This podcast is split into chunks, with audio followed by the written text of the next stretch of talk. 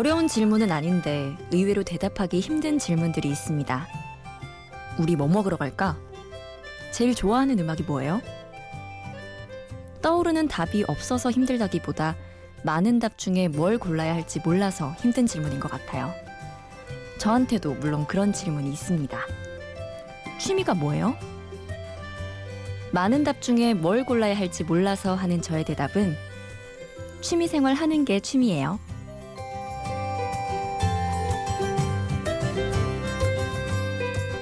심야 라디오 DJ를 부탁해. 오늘 DJ를 부탁받은 저는 하진아입니다.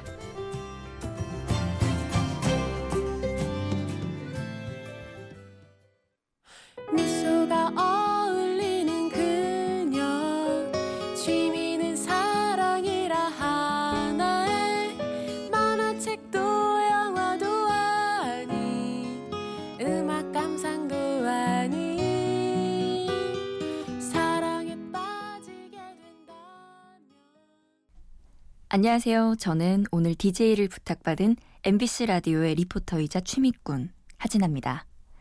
오늘 첫 곡 가을방학의 취미는 사랑이었습니다.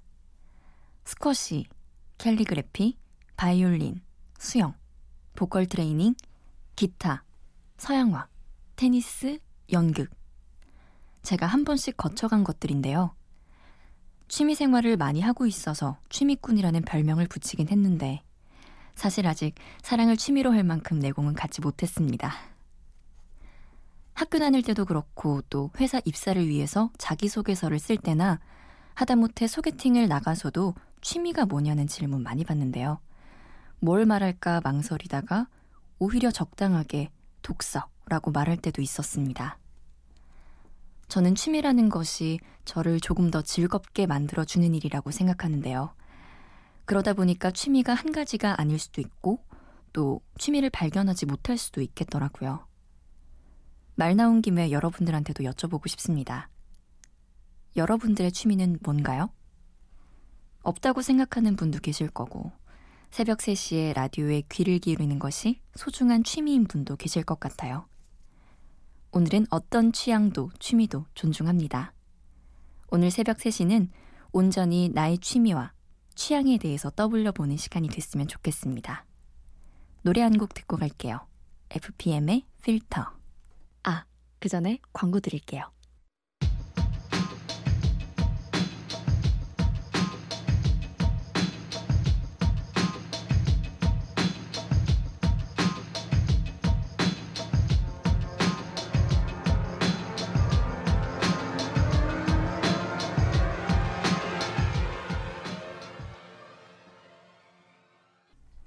FPM의 필터였습니다. 혹시 오랜 시간 심야 라디오 듣기를 취미로 하셨던 분들이라면 아, 이 음악 하셨을 것 같아요.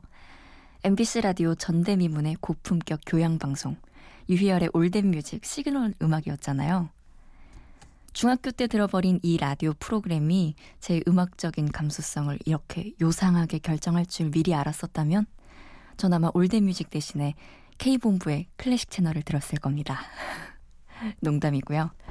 빌보드 차트 유행가만 알았던 저한테 인디 음악과 시부야계 등 다양한 장르의 음악이 있다는 걸 알려준 프로그램이었습니다. 다만 나중에 우연히 봤던 유희열 씨 사진은 제가 상상했던 재치 만점 엘리트 가수 모습과는 조금 거리가 멀어서 약간 당황했었습니다.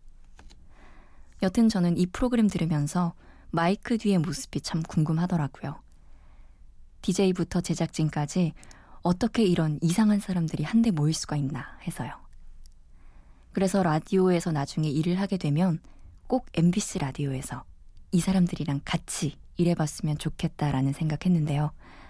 전생에 제가 나라를 구했는지 아니면 운이 좋아서 그랬는지 10년 만에 그 생각 다 이룰 수가 있었습니다. 근데 생각보다 여기 MBC 라디오에서 사는 분들의 평상시의 모습이 지나치게 멀쩡해서 더 놀랐던 기억이 나네요. OPPA 007 별을 수놓는 남자 그리고 B1A4의 론리 듣겠습니다.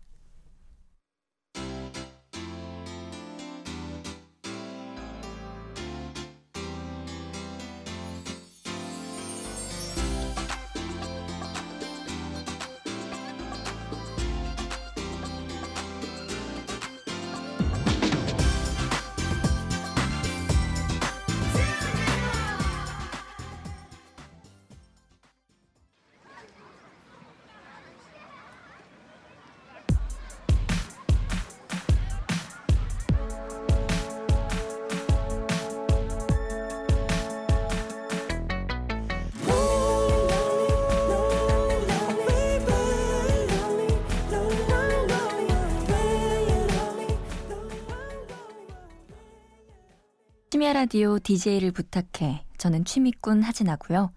제가 아끼는 오빠들의 음악 들었습니다. OPPA 007의 별을 수놓는 남자 그리고 사실 오빠는 아니지만 B1A4의 론리였습니다. 제 취미 중에 하나가 가수의 열광하기이거든요. 일명 빠... 네, 생각하시는 그겁니다. 조금 더 정확하게 얘기를 하면 제가 좋아하는 음악을 만들어주는 가수를 응원하는 건데요. 새 앨범이 나오면 반가워하고 또 좋은 노래 주변에 추천도 하고 혼자라도 공연 가서 응원하는 걸로 취미생활 하고 있습니다. 가수에 열광하는 거는 어렸을 때 하던 취미 아니냐 하는 친구들도 있는데요. 저도 취재를 하고 또 창작물 만들어서 방송해보니까 제 결과물을 누군가 듣고 있다는 걸 알았을 때 제일 힘이 나더라고요. 누가 들으려나 싶었던 교통정보나 새벽 시간에 60초 컷에 대해서도 뜨문뜨문 감동해 주시고 또 고마워해 주시는 이야기 들을 때가 있거든요. 그럴 때면은, 아, 듣고 계시는구나. 내가 하는 게 도움이 되는구나 싶어서 물벼락을 맞은 것 같은 때가 있습니다. 비록 그 반응이 좋지 않다고 해도 더 열심히 해야 할 그런 힘을 받는다고 할까요? 아마 모든 창작자들의 생각이 비슷하지 않을까 싶어서 부와 명성을 얻지도 못하고 또 전혀 드러나지가 않더라도 저한테 좋은 음악 들려주는 분들 응원하고 싶더라고요. 저의 그 응원을 뮤지션이 몰라준다고 해도 괜찮습니다. 오리엔탱고의 Last Tango in Paris 듣겠습니다.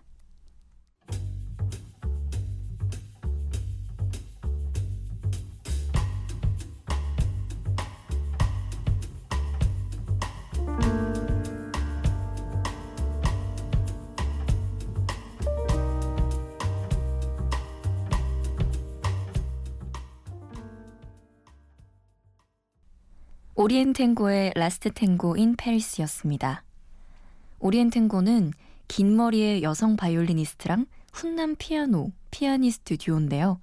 오리엔탱고 음악을 들으면 저도 저렇게 연주해보고 싶다 하는 생각이 항상 듭니다. 네.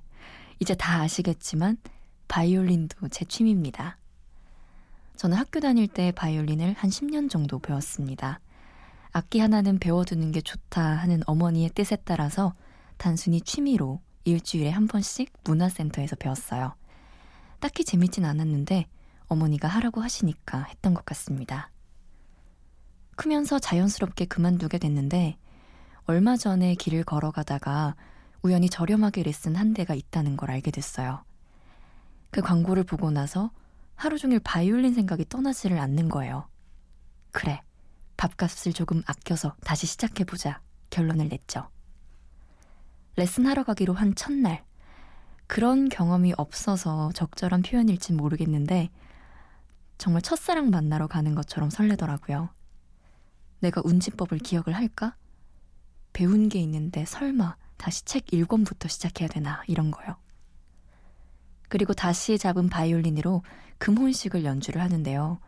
이상하게 손가락 끝보다 마음이 더 아리더라고요.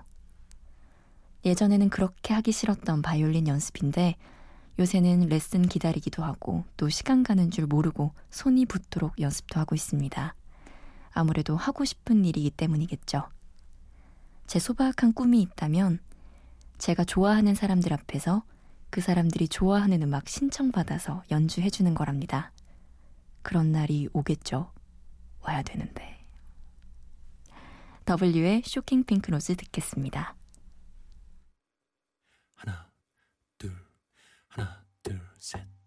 데이빗 보위의 노래를 뚫고 뛰쳐나온 너의 뒤틀린 웃음 다른 빛깔의 눈동자 위로 각기 서로 다른 시간을 비추며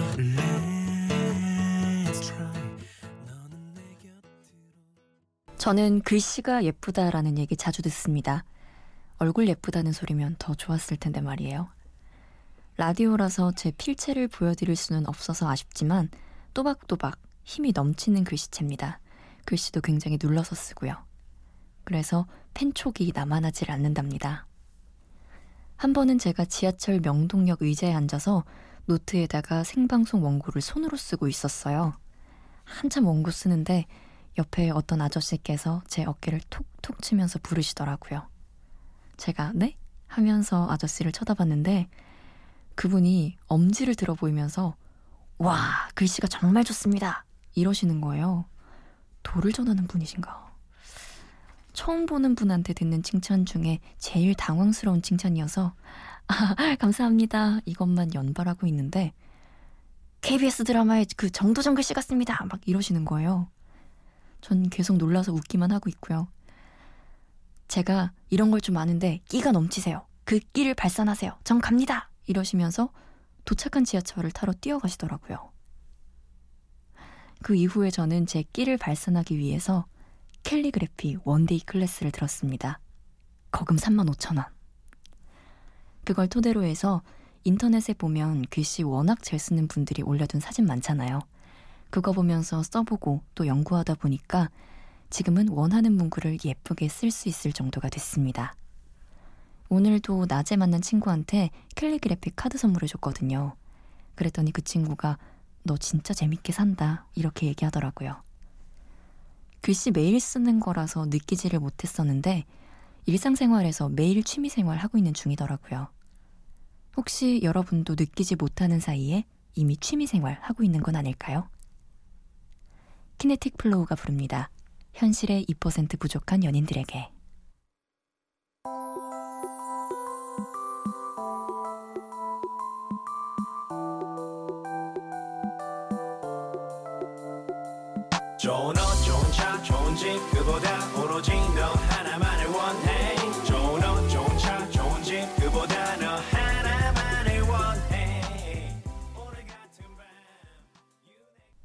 좋은 옷, 좋은 차, 좋은 집.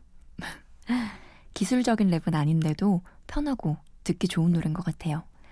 언젠가는 저도 힙합을 배우겠다 이런 꿈이 있습니다. 홍대에 펀치라인이랑 디제잉 가르쳐주는 학원이 있대요. 저도 힙합이랑 밀당하기 위해서 노력 좀 해보려고요. 육지담 씨도 그렇게 시작하셨겠죠? MC 취미꾼? 요즘 제가 제일 좋아하는 친구는요, 소개팅을 해서 만났습니다. 역시나 취미가 뭐예요? 이런 말로 얘기를 이어나갔던 생각이 납니다. 실은 앞서서 제가 이야기 드렸듯이 제 취미 오지랖을 밝혀도 되는지 좀 두렵기도 했습니다. 너무 나대는 여자처럼 보이는 건 아닌가 싶기도 했고요. 마치 마술사 이은결 씨의 작은 모자에서 한없이 나오던 토끼처럼 조심스럽게 제가 즐기는 12가지 되는 취미들을 하나하나 꺼내놨는데요. 뭘 그렇게 많이 했어? 이렇게 물어볼 줄 알았는데 이 친구는 자기랑 다른 모습에 신기해하면서 제 호기심과 에너지에 대해서 격려해 주더라고요. 당연히 둘의 취미는 너무 달랐습니다. 그래서 처음에는 잘 만날 수 있을지 고민도 좀 됐어요. 상대방이랑 다르다는 게 좀 두려웠다고나 할까요? 같은 취미를 공유하지 못하는 게 서운하지 않을까 싶기도 했고요. 근데 지금은 그 친구의 취향은 존중하면서 제 것도 즐길 수 있다는 걸 알게 됐습니다. 사랑의 힘 때문인지 모르겠지만요. 스위스로가 부릅니다. 첫 데이트. 모닝콜 없이도 눈이 반짝 라라라라 너와의 첫 데이트 이불을 박차고 널 만나러 간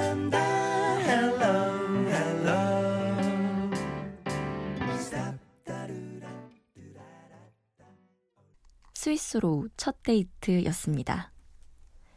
제가 굉장히 소심한 편이라서요. 다른 사람들이랑 다른 게 두려울 때가 많습니다. 특히 저처럼 여러 가지 취미를 갖고 있는 게 일반적인 경우는 아니기 때문에 좀 특이하게 보는 분들도 많았습니다. 돈이 많나? 여유가 넘치는구나. 그렇게 얘기했던 분들도 있고요.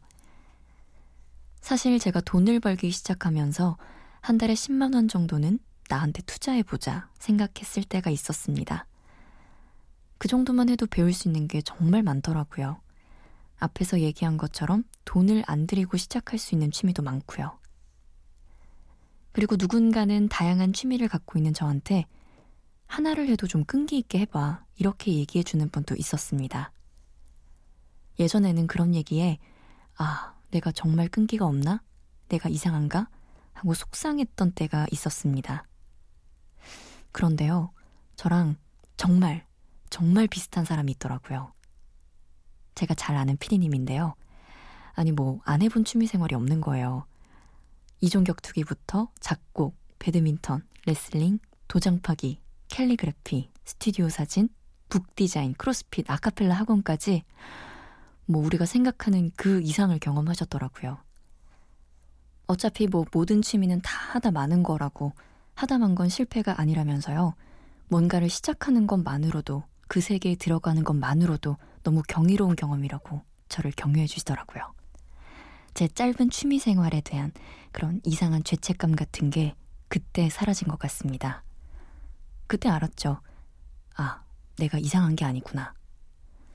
그 이후부터는 취미에 대해서 제가 관심 있는 건 꼭 해보고 싶어서요. 라고 얘기를 할 수 있게 됐습니다. 브루노 마스의 트레저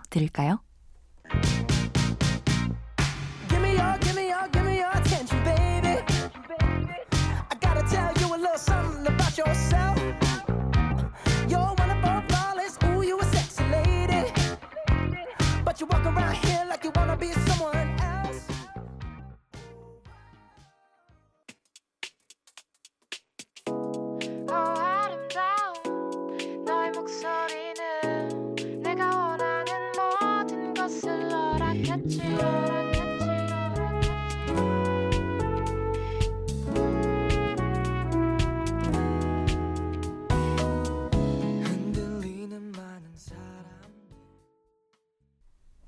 브루노 마스의 트레저, 이어서 2개월의 로맨티코 들었습니다. 사실 처음에 PD님이 저를 불렀을 때 제가 녹음하는 이 방송은 DJ가 갑자기 펑크가 나거나 큰 사고가 났을 때 급하게 긴급 방송으로 투입된다고 미리 얘기를 하셨어요. 근데 고민이 됩니다. 제 방송이 나가려면 뭔가 일이 좀 있어야 되고 근데 회사에 일이 생기는 건 제가 마음이 좋지가 않잖아요. 어쨌든 적절한 시기에 먼지를 털어서 꺼내서 틀어주시기를 꼭 부탁드리겠습니다. 아, 그러고 보니까 제가 방송 시작한 지 4년이 넘었는데 DJ는 처음이라서 오늘 한마디 한마디가 참 소중했던 시간이었습니다. 취미꾼과 함께한 시간 어떠셨나요? 저는 한 시간을 처음에 어떻게 채울 수 있을까 했는데 벌써 마지막 곡이네요. 진짜 취미 얘기만으로 한 시간을 보낼 수 있었습니다. 오늘은 취미가 있는 분한테는 동질감을 좀 드리고 취미가 없는 분한테는 새로운 취미를 상상해보는 시간이 됐으면 좋겠다 했었는데 한 시간이 좀 짧은 것 같아요.